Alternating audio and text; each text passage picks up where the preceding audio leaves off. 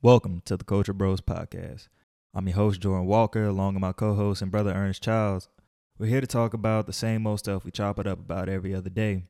To be real, we talk about anything, but the aim of this podcast is have an open discussion about everything. It'll be spiritually based, but in real talk, so you won't have to worry about us sugarcoating the topics. I hope y'all enjoyed this podcast as much as we enjoyed recording it. And if you don't, well, there's probably somebody somewhere who think you all right. Enjoy the show. This is what it sound like when we rollin', our eyes still open.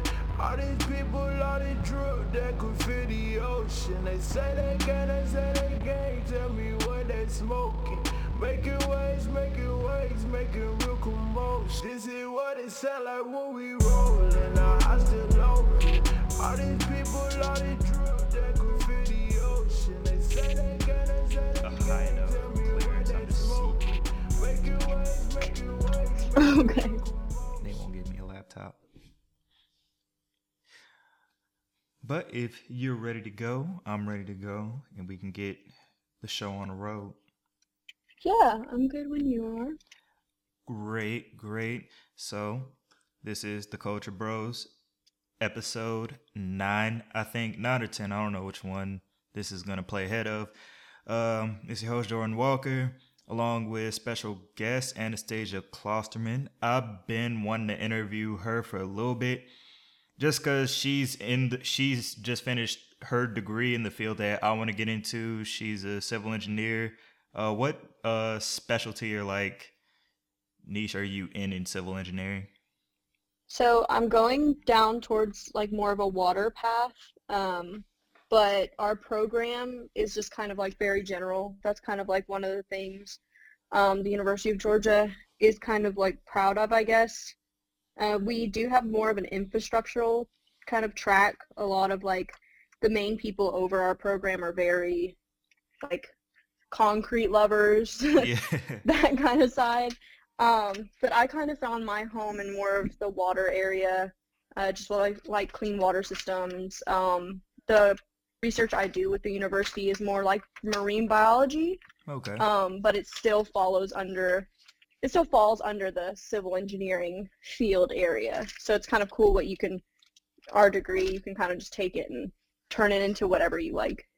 Yeah, that's so interesting because when I thought of civil engineering, I got I wanted to get into it because my family, from my mom's side, they built houses. My granddad had his own construction company.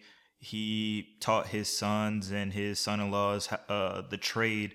He never had a formal degree. He kind of grew up in that time where grandparents didn't finish high school and just had to start working. And he ended up developing it to a point where he built most of the city that he's from and we have a large plot of land where if any of us just wanted a house out there, he built my aunt a house, built my uncle a house, and these aren't just simple houses. They're really nice houses.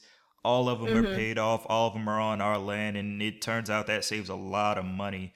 Not having to pay for plots of land, not having to get, uh, not having to get in contact with the mayor for permits to build on lands, and all you have to do is just, and it, that was just so great to see. Like when we were kids, they got tired of us running in and out the house. So one summer, they built us a playhouse that was essentially just a guest house next to the house.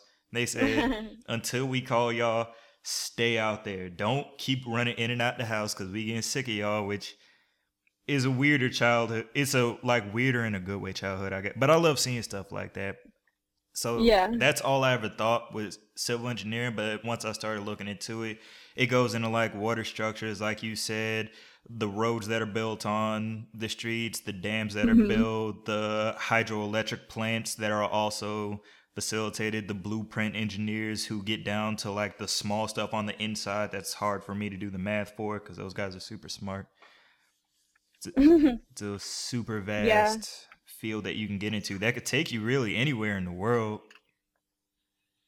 Yeah, engineering alone is very um is very easy easily traveled and then is kind of like shaped into whatever you want. I know people who um, I went to school with that are going to law school even though they have an engineering degree. Um, lots of people are going into the medical field with an engineering degree simply because engineering alone isn't just like just engineering. It's really a way of thinking Yeah. more than anything. So when you're taught to be when you're taught in classes, you're more taught how to solve problems instead of just being like a certain thing, which is a little bit different than just like your typical degree, I guess. Um, because you're not studying or practicing for a specific position or a place or thing. You're kind of just it's very general. Um, so usually when I meet people in college who don't know what they want to do in life, I usually just tell them to like be an engineer. I'm like, if you can, if you could just deal with the classes. I mean, it is a little bit hard, but I think people, people exaggerate, in my opinion, about how hard it is. yeah. Um, I really think it's more like time. I think college in general is hard just because you can get so easily distracted and um, you can things can easily take a turn for the worse at any time um, in any life, really, not even just college. Yeah. So I really think if you just focus and like pay attention, it's it's really a breeze in terms of I don't feel like it was any harder or easier than any other program, I guess. Hmm. I know it is one of the harder ones at the University of Georgia, but I guess like in my experience, I wasn't like totally sold that my degree was substantially harder. Right, right, right. I got you.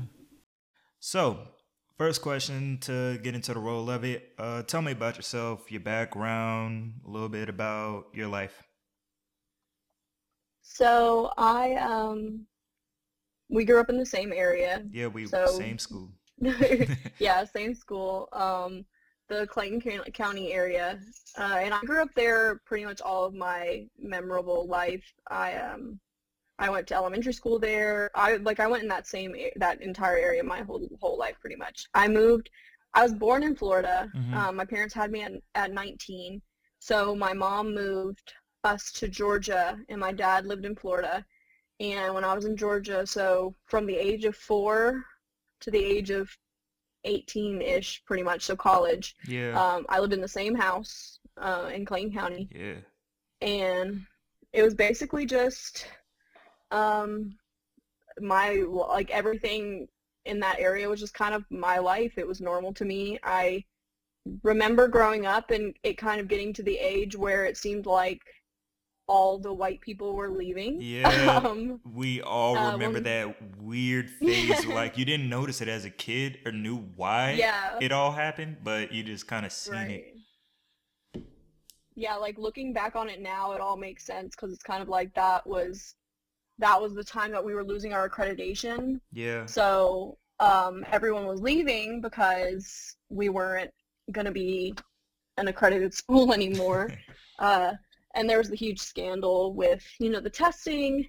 So when I was younger, um, my parents decided to stay and keep us there hmm um, because they wanted they didn't want to move me out of what I was comfortable with because I had in elementary school I started dancing. it was kind of when I introduced myself to like dance, but it was you know like an elementary school team, so it was pretty basic. Um, She's really good at then- dancing, by the way, guys. Like, no lie, on the dance team, she I always like. I, I think you were two grades behind me, and I just like Mhm. noticed you because you were like the only not black girl on the dance team, and you were Yeah. you were killing it. Like, it wasn't even just like okay, she's all right. Like, nah, you were bodying the hell out of that. Thank you. Well, you missed my best years then, because you, if you, if yeah, if we're two years apart, you missed my captain and co-captain years, which were probably substantially better than than what you actually got to see. But basically, I started my I started my dance journey in elementary school, and that's kind of why my parents didn't want to move me. So I went to Kemp Primary, Kemp Elementary, Mhm. um, and then when I got to Lovejoy Middle is kind of when I got into, I guess, more of like the HBCU style majorette dancing. And then by the time we got to Lovejoy High School, you know, the accreditation was fixed, but the damage was pretty much already done to the community in terms of the economic downfall, I guess. Yeah. So that's when um, somehow I ended up being the only Caucasian female pretty much in our in my grade. Yeah, I could I could count y'all on one hand out of all of Lovejoy. right. Um, and that's kind of just it was just my life and it wasn't weird to me necessarily but uh, anytime i spoke to anyone about it it was kind of like brought to my attention that it wasn't normal um, and i knew it because besides my family i didn't really know many caucasian people at the time hmm so my, my family would make me pretty aware like my extended family would be like they got to get her out of that school you know Um, because my mom is definitely the black sheep of her family, kind of like I am on my dad's side of the family. yeah. And so my mom didn't see any problem with it. My siblings are, my stepdad's Filipino, so my siblings are mixed, and it was never really a big thing to me. She always, now I wasn't raised under the president of like race doesn't exist. My mom was very honest with me. Um, but I was never raised in thinking I couldn't be with who I wanted to be with or anything like that. Yeah. So I really felt like I was lucky in that area. But when I looked at colleges, um, I got a few offers to dance and be be paid for through HBCUs. But um, I don't know even how UGA happened. Like when my mom, when we went to tour, like Lovejoy doesn't tell you about PWIs. Like you don't No, not at all. you don't you don't know about um like big schools like UGA or I mean we're aware of Georgia State because It's Georgia like it's- State, like Bulldog Right. Nation. That's everybody shit. yeah so I feel like um I feel like you know you were always taught taught more about like the schools in Atlanta and things like that but um it, our main focus of our high school was kind of like those HBCU schools. Hmm Um, and I just decided to tour UGA because um, I knew that it it my mom kind of like worded it as like it's the school of Georgia, like it is the University of Georgia, so you have to see it, you know. Like she was like, you might as well see the school. So I went. My mom didn't even come with me because we were sold on the fact that I wasn't gonna pick the school like it wasn't on my radar at all. We were like, we're just gonna tour it, see it, see like what it what it's talking about, whatever. So my dad ended up going with me, and I I completely fell in love. Like I came home that day and I was like, well, this is the one. Like this is the school. and my mom was like, I didn't even go. Like I don't even know what this school looks like. She was so upset. Um, but I ended up being there, and it was a huge culture shock for me. Uh, in a way that I don't think I expected. I had never been in a classroom full of white people before. I had never been in groups with white people before, and I didn't think it would be that different because I had white family. I, I am white, but then being in those, it's almost like they could smell that I was different. like they would just, they they would immediately, and it's funny because they would talk to me and we would talk, and then somehow it would come up like that I had a black boyfriend or what school I went to, and they'd be like, "Oh, that's what it is. Like that's what's different about you."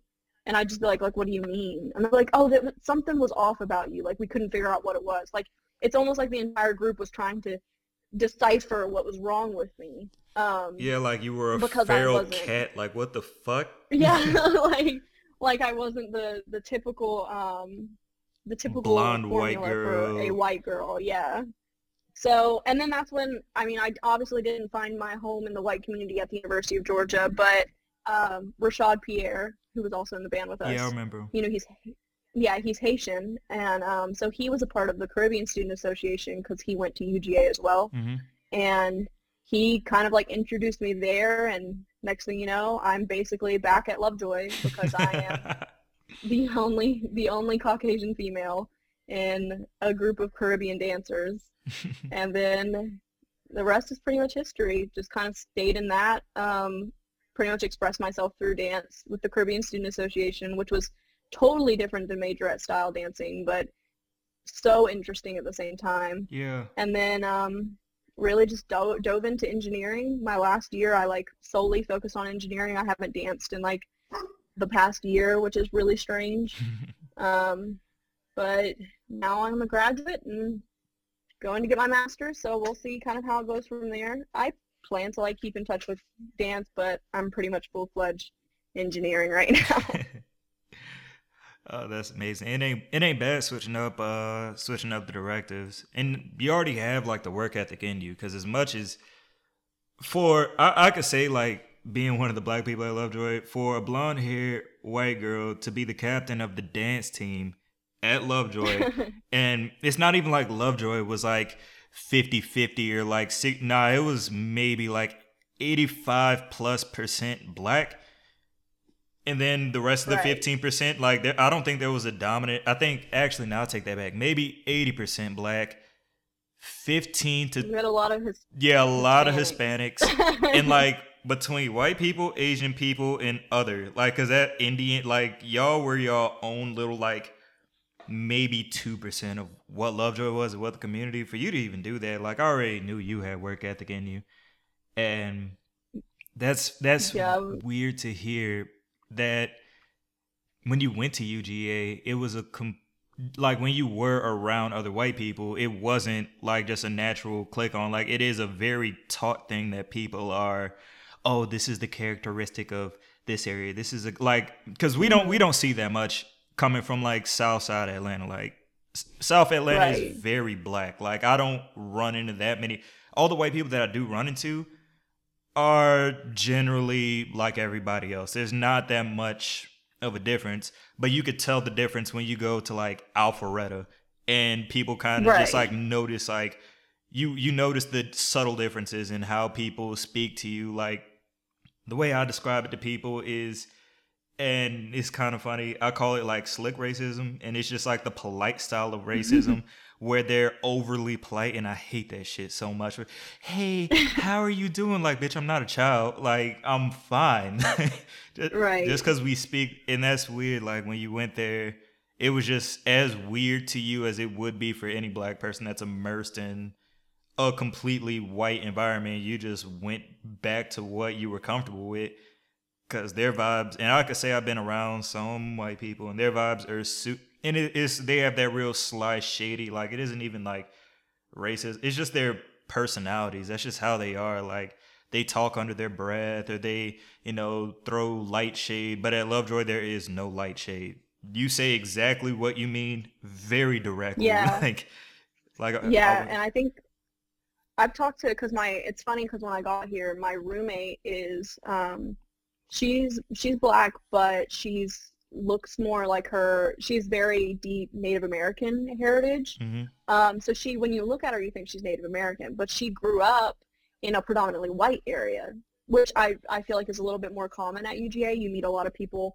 Like I can count on my hands how many people I met from like Clayton County. yeah Um, and so I, me and her share our experiences often with one another because she is so comfortable in like, like to her, she was raised with the mindset that like white was beautiful and like she, she flat irons her curly hair because she wants to, you know, because she, She was raised pretty them. much, yeah, because she was raised where she was picked on for it. While me, I'm like, I was always raised under like the impression black was beautiful and not just because like people said it or anything like that just because like i thought my friends were beautiful i you know i thought everybody around me was like beautiful i didn't really so it's kind of funny because we'll like i'm always like i'm so pale and my hair's so flat and she's like i want your hair and i want your I wish I was, you know.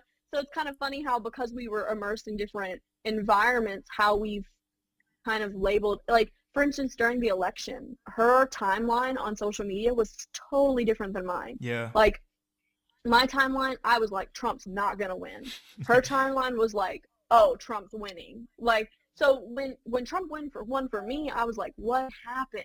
For her, she was like, what do you mean what happened? Like it it's right here. like she had all of this like set up pretty much that she knew this was happening and I had no idea, like completely yeah because all of my kind of like all I see on my timeline right now is pretty much Black Lives Matter. I don't see any of the I run into the backlash from like things that were reposted. Like if you go in the comments of something, you'll find it.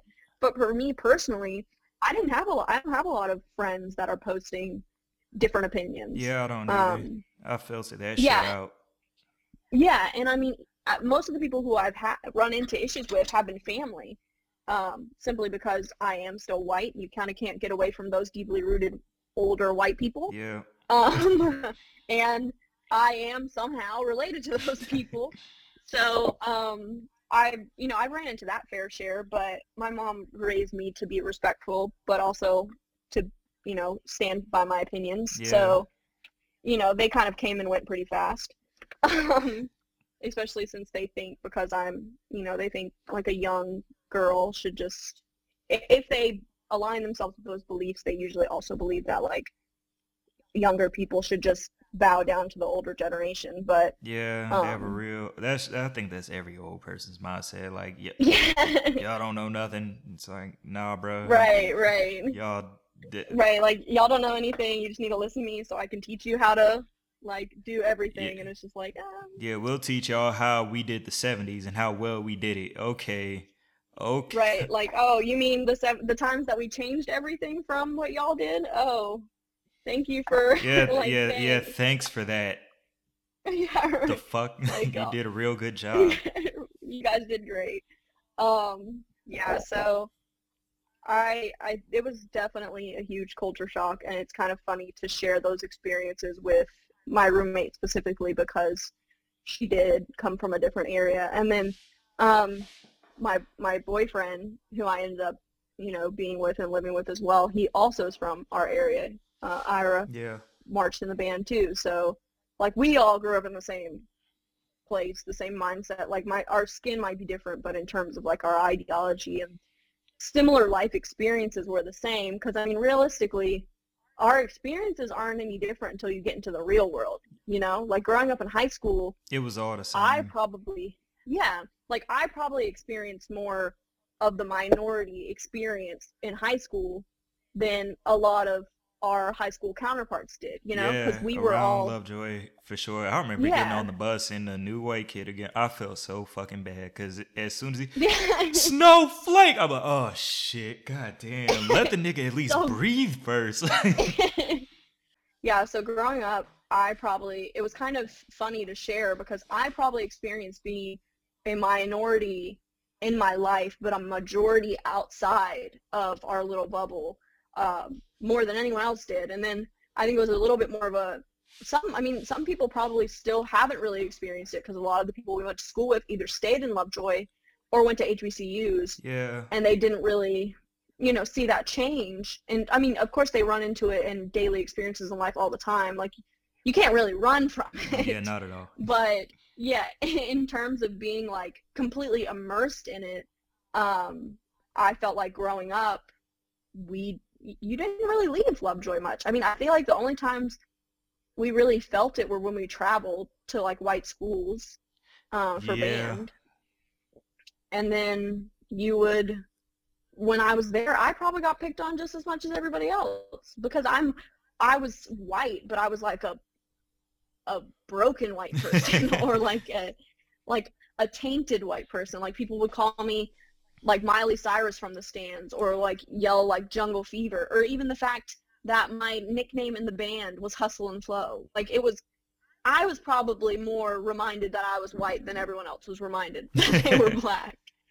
Um and that was just kind of like our experience growing up. So when i went to love when i moved out of lovejoy uh, it was really weird for me um, because i had to i felt like i had to introduce myself to everyone all over again. Like it was it was expected in high school. Like everyone knew who i was. Um, no one questioned my motives when dating black men Not you know all. like You stuck No with one- the same one the whole time. It was like, okay, no It's one uh, saw no one saw me um, dance and think like oh this is about to be a hot mess. Like everyone knew who i was already. Yeah, uh, and then when i got to college it was like i had to start all over. Like i had to reintroduce myself. I had to kind of explain to people that i wasn't what they what i appeared to be um, that must be so weird to try to like explain to people. Like, look, yeah like i don't want to say i know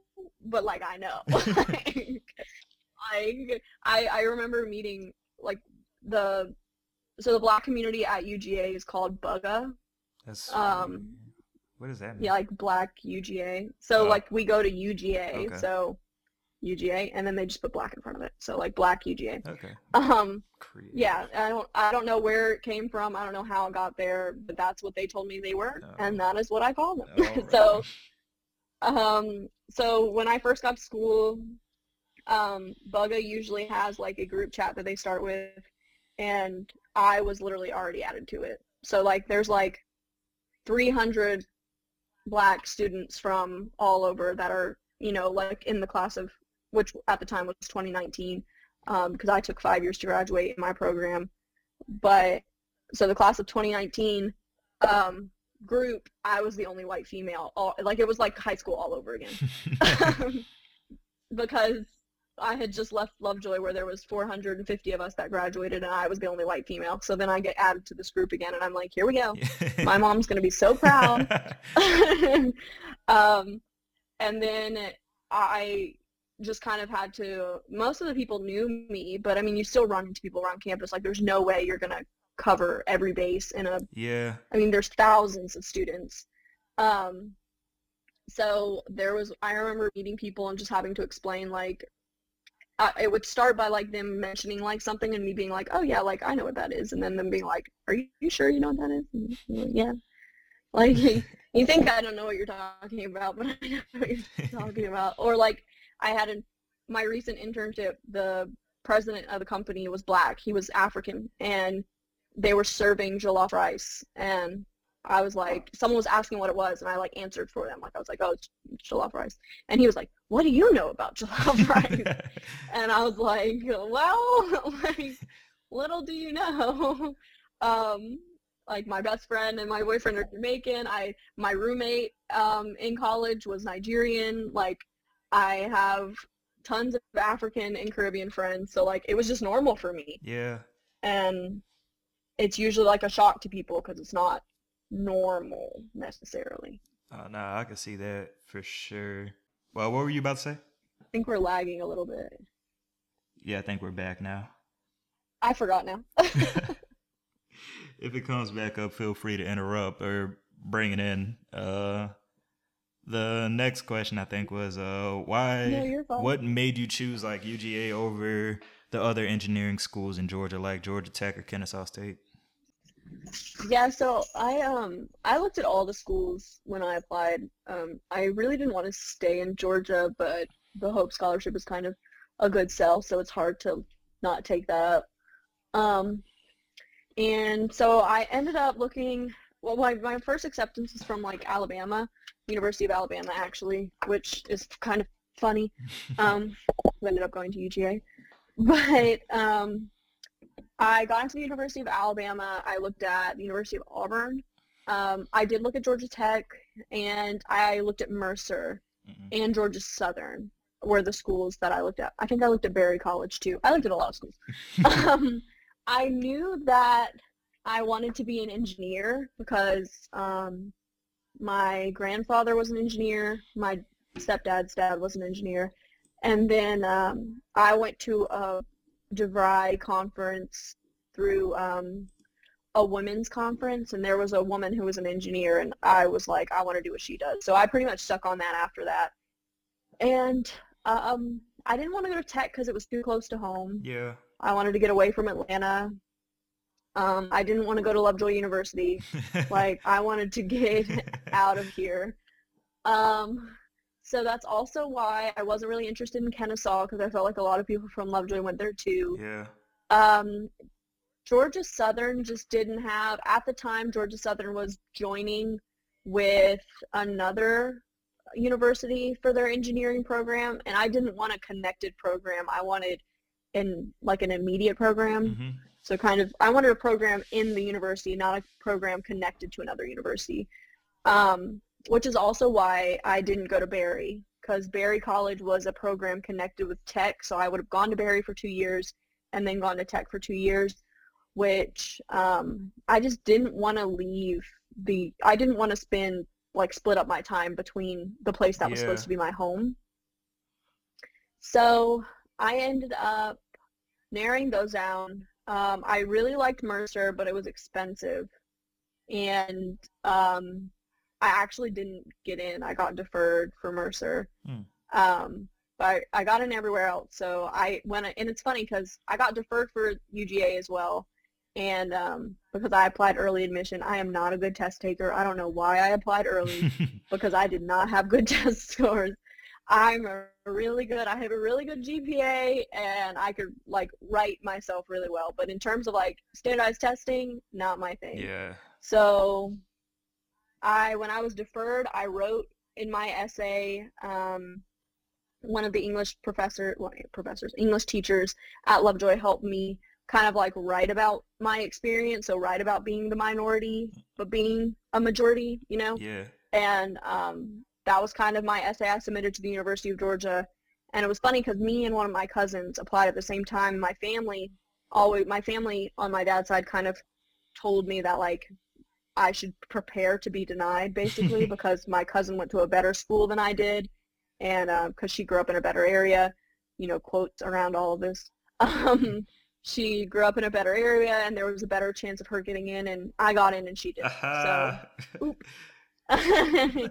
yeah, which uh, her and I have actually grown like closer now. So at the time we didn't get along as well, so it was a real triumph for me. But now that we're like grown and adults, it's it's we both ended up where we were supposed to be for sure. Yeah. But um, I just gravitated towards the University of Georgia immediately. Um, they do really well at selling the school in terms of like you cannot beat the feeling of an SEC football game and yeah. an SEC football school.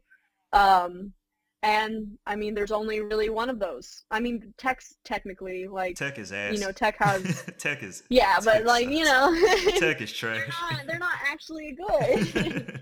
so um, like the atmosphere they just sell you on. The campus is beautiful. Um, I really enjoyed being a part of a program that was growing uh, because the biggest the biggest fear mongering with like big schools is like no one's gonna know your name. They tell you that no one will know your name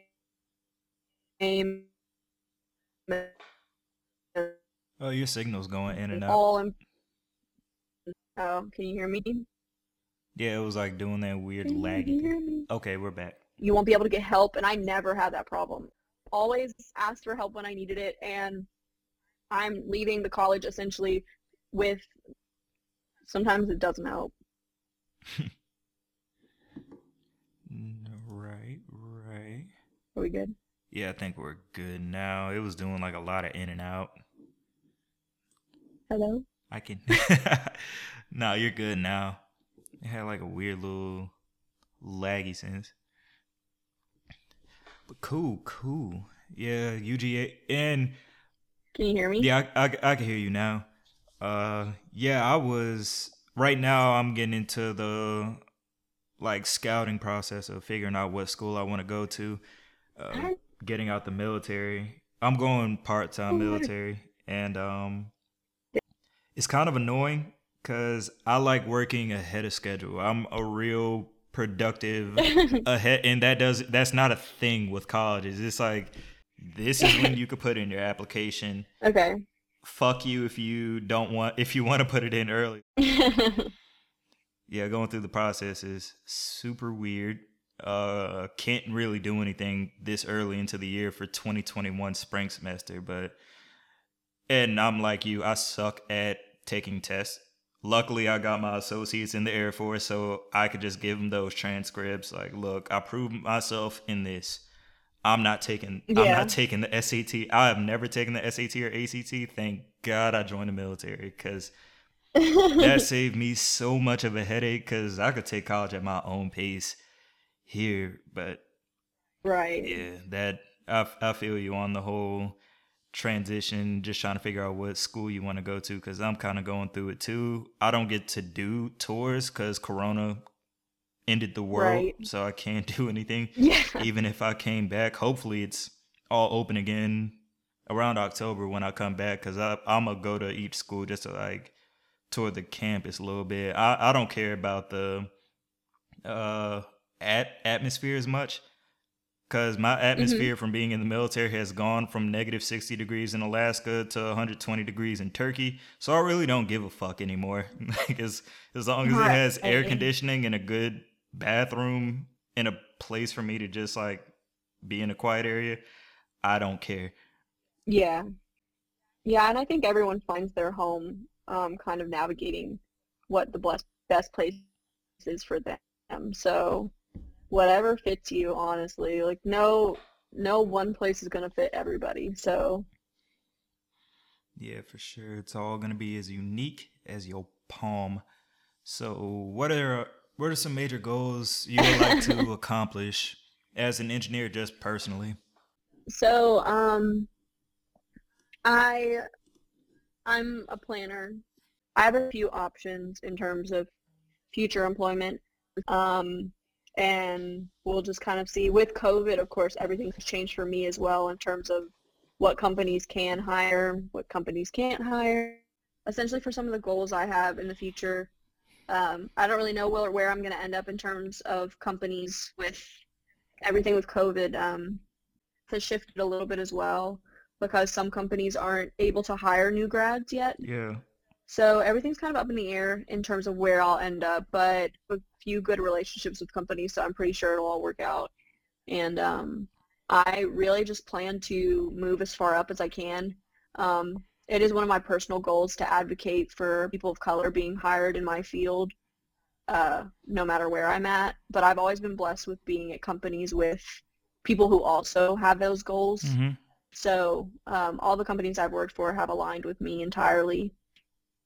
And um, personally, I want to definitely make a scholarship for a more of a need-based scholarship, but less based on, I guess, like what your parents make, because some Yeah. parents don't actually support their children in college. Um, not because they don't want to, but because that's like a personal decision they've made. And I kind of ran, yeah, I kind of ran into that issue. Um, my mom lost her job my sophomore year, and based on like your taxes, it looked like my mom was still making tons of money, but she actually lost her job. So I didn't qualify for any need-based scholarships for years. Is able to help a student similar to me that's in need, kind of like an independently funded student, preferably in the engineering field, but personal goal of mine I don't know if I'll be able to fully fund student, but maybe at least like give them a couple thousand dollars. Besides that, uh, one of my other goals I had for the university in general, for my university, was to um, buy out some of the um, Confederate-related names on campus. But with all the pressure that's been happening lately, um, that looks like that might happen already. so um, that's kind of good. Look into affordable clean water in general for other areas in the beyond the United States is kind of like a goal. Word, yeah. And with the degree in the field that you're in, I can see how that links really well to trying to clean up the infrastructure of a lot of America's clean water systems. And like you said, there's in America, there should be little to no excuse as to why the water systems are just this bad. Those are two really good goals. And yeah, the one I, I seen you post about the one with changing some of the Confederate names schoolhouses at UGA, but a lot of that is changing like really rapidly. Well, yeah, students have been petitioning for changing the we've there has been a signed petition every single year at the University of Georgia that I've been there. I've signed it every year. And they have been petitioning to change these names for years. Um, and then all of a sudden, like last year, I was in the student government association. I was on the Senate, so that's like where everything is voted in or voted out, Yeah. essentially, just like our government. And we had a bill that was shut down by the administration that was essentially asking to rename certain areas of campus um, based on their deeply rooted racist roots. Yeah. Um, and it was immediately shut down just like it was every year. And then here we are again. Yeah, all of a sudden, Not even people, a year yeah, later. people sprout a fuck to give now. It's just like it was this Yeah, easy well, to be. now now there's a flame under everyone's ass and they're all ready to save it and it's so funny because on like heck i was on twitter yesterday and the university of georgia released an official statement because it's not even uga it's usg so the university system of georgia so every georgia school that is a public school is going to be changing any racist names that they have or it's under investigation so we'll see what happens but um, all the donors, all these like old white men and old white women, which are the real reason Why the names were never changed, yeah. Yeah. They come out the woodwork saying, oh, so glad I haven't signed my check yet. You know, like essentially saying they're not going to be donors anymore. And it's like, okay. Yeah, thanks for showing your ass, Karen. nice to know where you're at Um, now. right. And it's just like, I just graduated, first of all, I just graduated from the College of Engineering along with like 300 other students who are all starting at like $70,000 a year. Okay. Um, I'm pretty sure we can make up the $30 donation that you're probably giving to the University of Georgia. we like she's sitting here acting like the University of Georgia doesn't have thousands of alumni. Your racist donation will easily be covered by the black majority like that has graduated from our university. Um, because when these racist teams are pulled, our community and our people of color who have gra- graduated from our university are going to feel more inclined to send their children here to invest in our education because they'll feel like they're investing towards something that's actually healthy for their community, not for a university that has ignored their plight for years. Yeah, especially It in just- Atlanta. Like Atlanta isn't a far throw away from UGA. That exposure of just the U- Georgia and Georgia's a very Republican state. For Georgia to even do that in the first place, I was I'm kind of like floored at that. On top of schools, and then that's the funniest thing in the world is, and I, I've kind of done this. I just wrote a paper about uh more of the in-depth parts of Black history because honestly, schools do a really terrible job. Like I think I, Oh yeah, we don't even scratch the surface of it. but these white people or just who it could be black people too that's all because there are the black and i tell people color doesn't determine what team you're on it's not a fucking like football game where there's black Candace Owens. yeah oh my god she is such a she is such a uncle ruckus she everything she says and even if like uh, i could say a decent amount of stuff that she says is accurate but it's irrelevant because it has nothing Yeah, to do with says- the topic Exactly. She has accurate statistics. I watched her um, debate with T.I. Oh my earlier. god, why the fuck? Um, Can we yeah. stop doing that? Can we please stop? Yo, anybody from Atlanta that manages to cross by this fucking podcast, stop letting T.I. talk for all of us.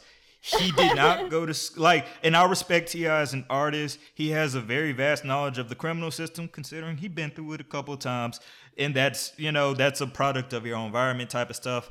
Candace Owens, if you're gonna sit here and talk to anybody, talk to somebody that could tell you what a fucking fallacy is. A lot of black people aren't gonna be able to discern what a straw man allegory, which is there's Right. this, there's that, he's a criminal, Like he's she's- that. The reason, yeah, the reason she doesn't support feminism is she because she believes it beats down men. When it's like it's literally just like people won't support Black Lives Matter because they think it beats down white lives, and it's like they don't correlate. The whole point is equality, and you'd think as a black woman she would understand She, that. and that but- comes from where she might. And the crazy thing is, the NAACP stood up for dumbass not too long ago.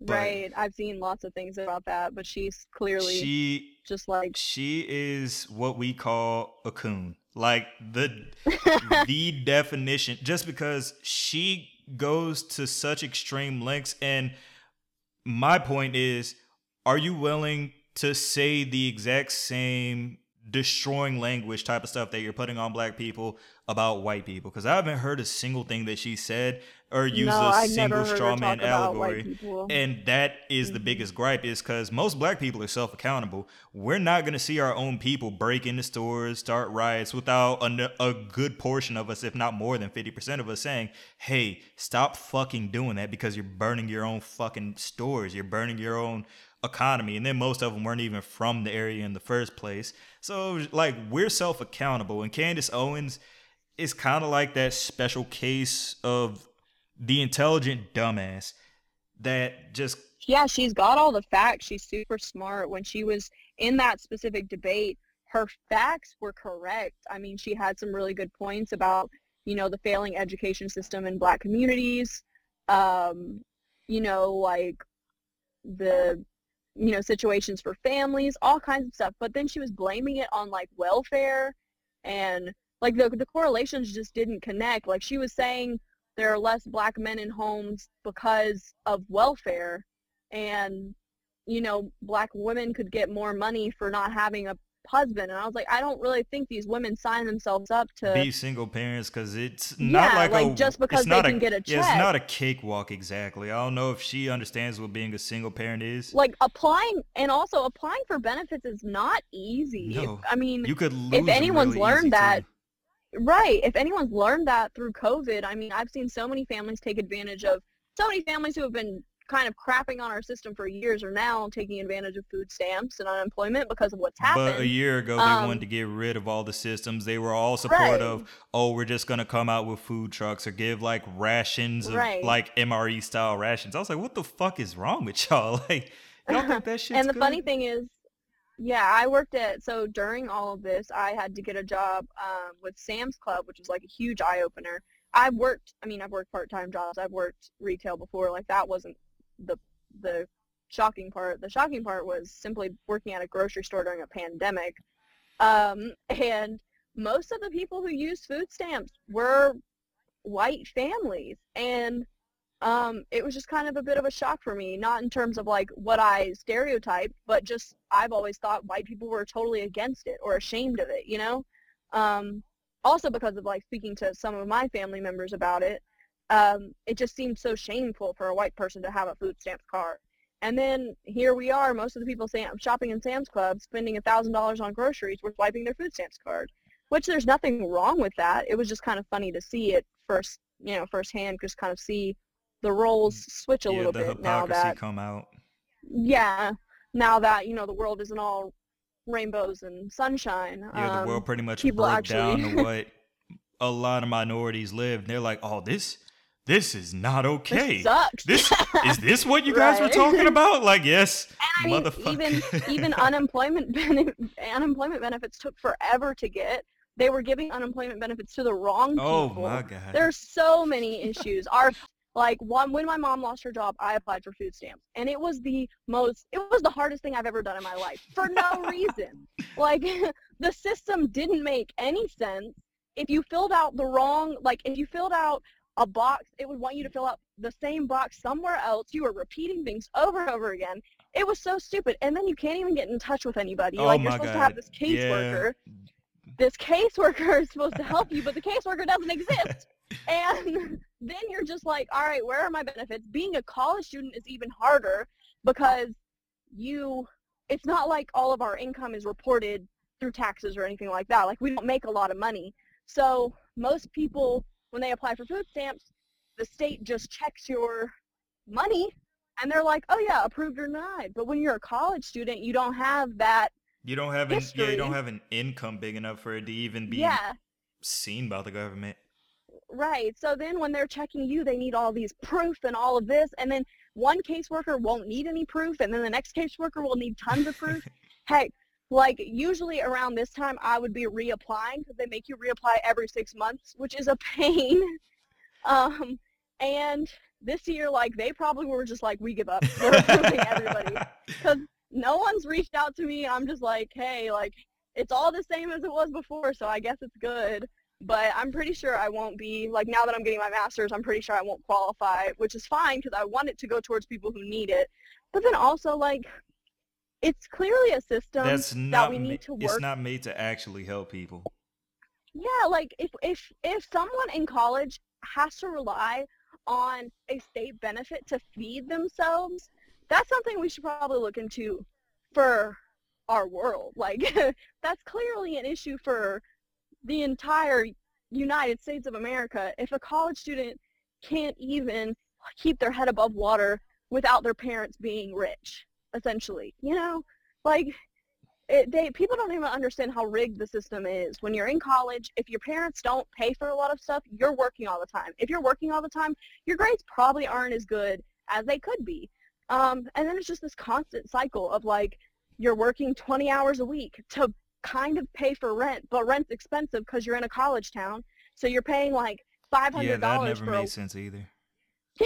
you're paying like five hundred dollars for a five bedroom, like for one bedroom in a five bedroom townhome, oh um, my god. which means the total rent for the place, which is a piece of crap, is like well over like What, twenty five hundred dollars? Twenty six hundred dollars. yeah, like, and that's just the base per month? So what the fuck? That ain't even utilities. yes, Heck, I met a girl who, when she was applying to colleges, someone had to help her apply because college applications are like 70 bucks.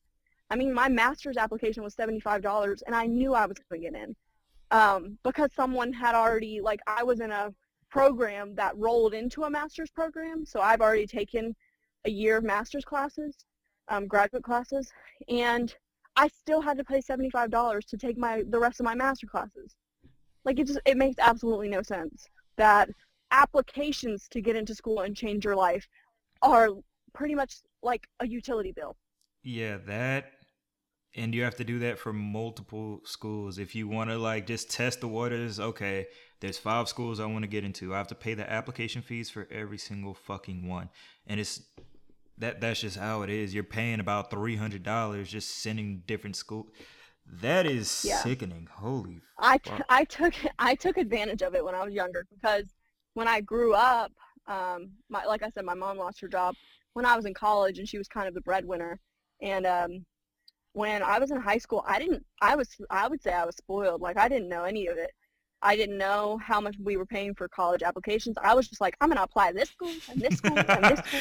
Yo, your mom was like, print another piece of paper. My mom was like, oh my god, run up a check. Unplug the computer. I don't know what happened. right um and i just i didn't even know like i didn't realize how expensive the sat and the act Yeah, were gotta pay for that, um yeah i didn't know how much the books were. I was kind of blind to it The and then i got to college and That's expensive. yeah like all the study books and stuff. Um heck i'm graduating now and when you want to be an engineer you have to take the fe exam.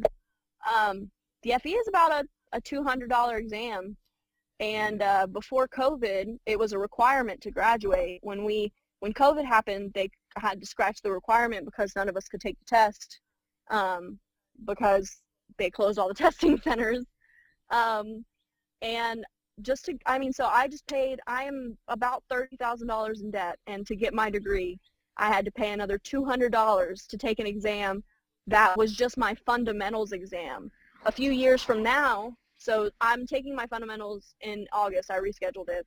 Three years from now i'll be taking my my professional license exam and it's like another $300 so i just paid $30000 for my degree to essentially have to pay another like in total if you want actual studying equipment another $1000 to actually be an engineer I am so happy I spent the last seven years in the military I don't have to pay for tuition when I when I yeah go. i That- couldn't do that it shit, yeah, I, I would definitely say for most people, don't think the military is an easy ride off into getting college.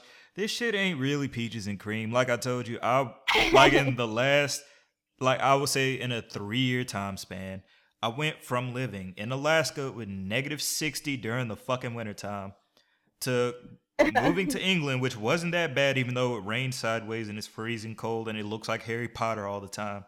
And they were like, hey, you're getting deployed. Turkey.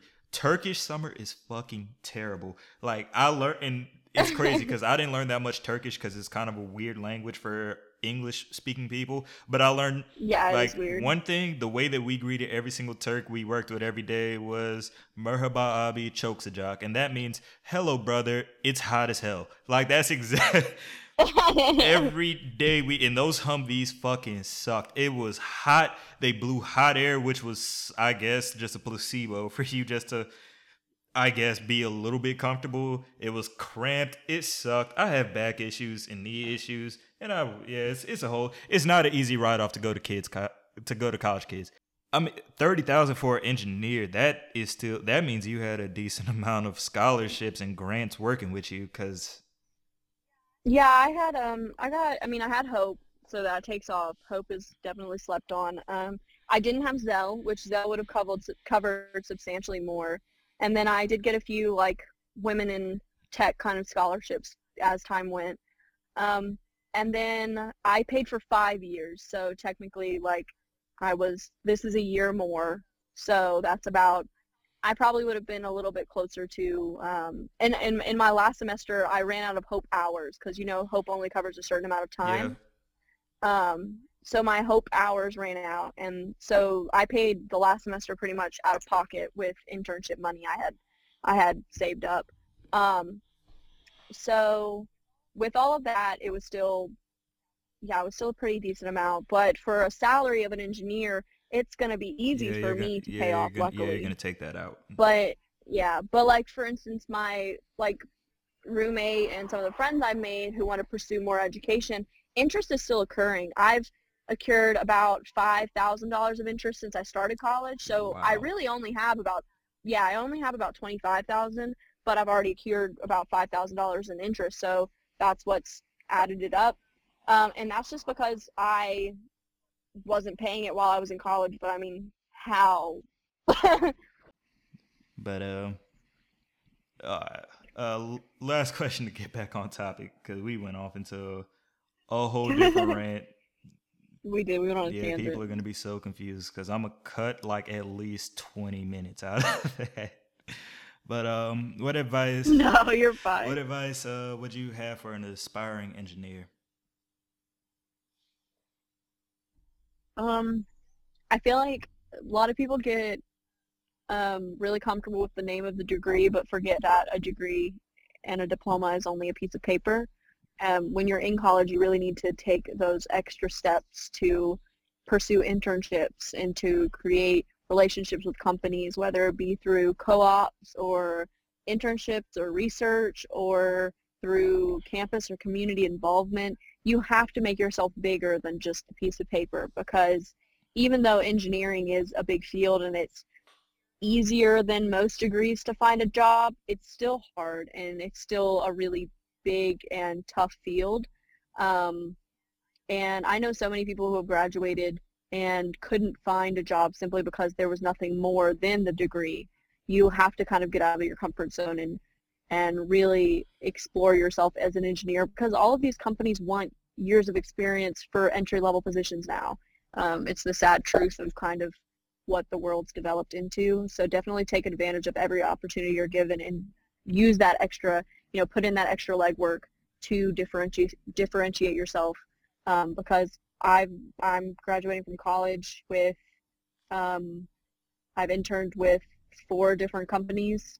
Um, and not even like at like I've I've still maintained those relationships with the same company. So it's not like I interned with a different company every summer. I interned while I was in college, so I interned pretty much year round with a company in Athens. I um, interned with Duke Energy for a year, and then I interned with Burns and McDonnell for two years, and then I also did a Christmas kind of like Christmas break internship with a small company in South South um, South Car- Lana. Carolina? Carolina? There it is. I don't know why I just I went brain brain dead. South Carolina.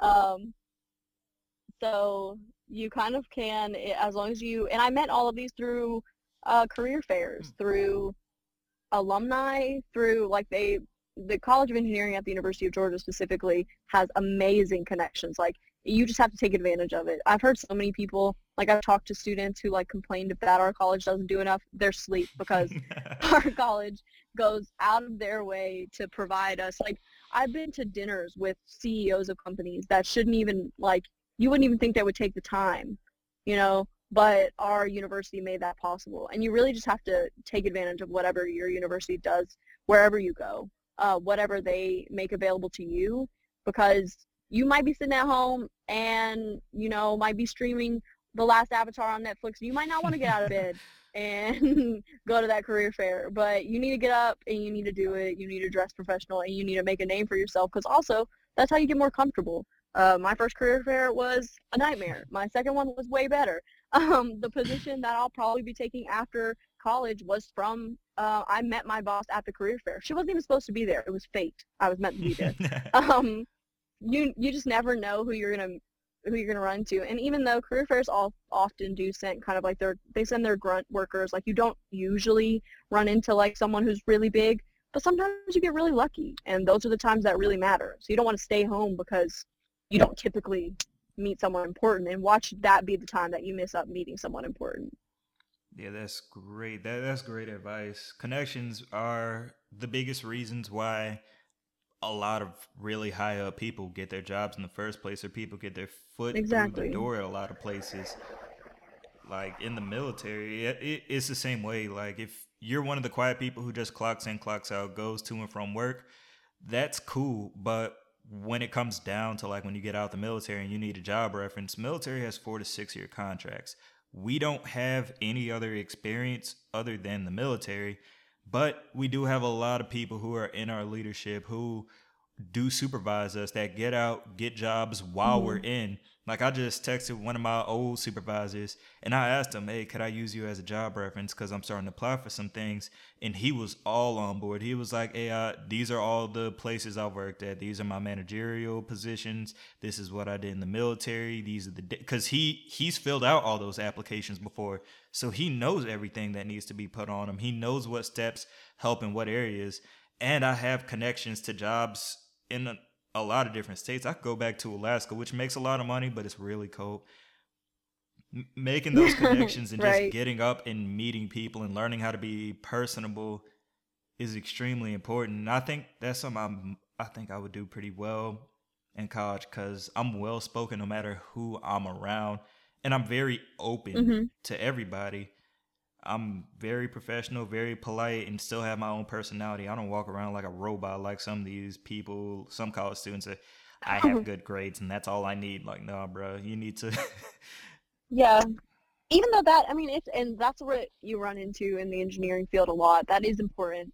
Uh, it is important that you're, you're getting the process behind it. It's important that you're understanding the math behind things, but I think that's the difference. That's I guess kind of piggybacking off of why I chose UGA, that's one of the reasons as well because UGA is known for creating well-rounded engineers instead of like not to compare against tech necessarily, but tech creates really smart, you know, engineers, but sometimes they don't have the best speaking skills.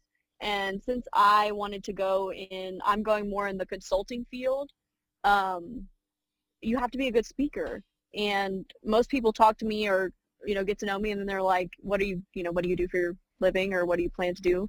And then they find out I'm an engineer and they're like, whoa, like you don't sound like an engineer. Um, and it's because I, I can, I can attest to it. I've had classes with lots of engineers. Some of them are socially do awkward. not have the, some of them do not have the communication skills that they need. Um, and that's okay because there are fields, there are areas in engineering that you can go into not needing those communication skills. Like you can be a CAD tech, you can be a coder, you can go into those fields if you want to, but realistically with the shift in the world lately, engineering is becoming a lot more social than people expect it to be. And you have to grow those skills. I've met people my freshman year who were very socially awkward that now have developed into these well-speaking people. Now they may not be like someone who you want to put in front of like a thousand people to give a you know national press conference or anything like that but they've grown substantially to the point where like these awkward conversations or these lack of understandings that we had when I was like in project groups with them have grown to be really well-spoken people who can get their point across and that's kind of what you need to do. Um, I mean you speak well and I'm pretty sure you'll be you know hardworking trying to get whatever opportunities you can when you you know find your place so I'm not not too worried about you I appreciate it. I appreciate it. I'm really gonna be freaking out on the inside, but I do. No, I get that. I pretty well. I'm still freaking out. like you got your degree. How did I get here? I got a. Yeah, I'm like okay. I got a what? job. How did I get a job? right, right. oh, the, oh, that's funny. That's funny.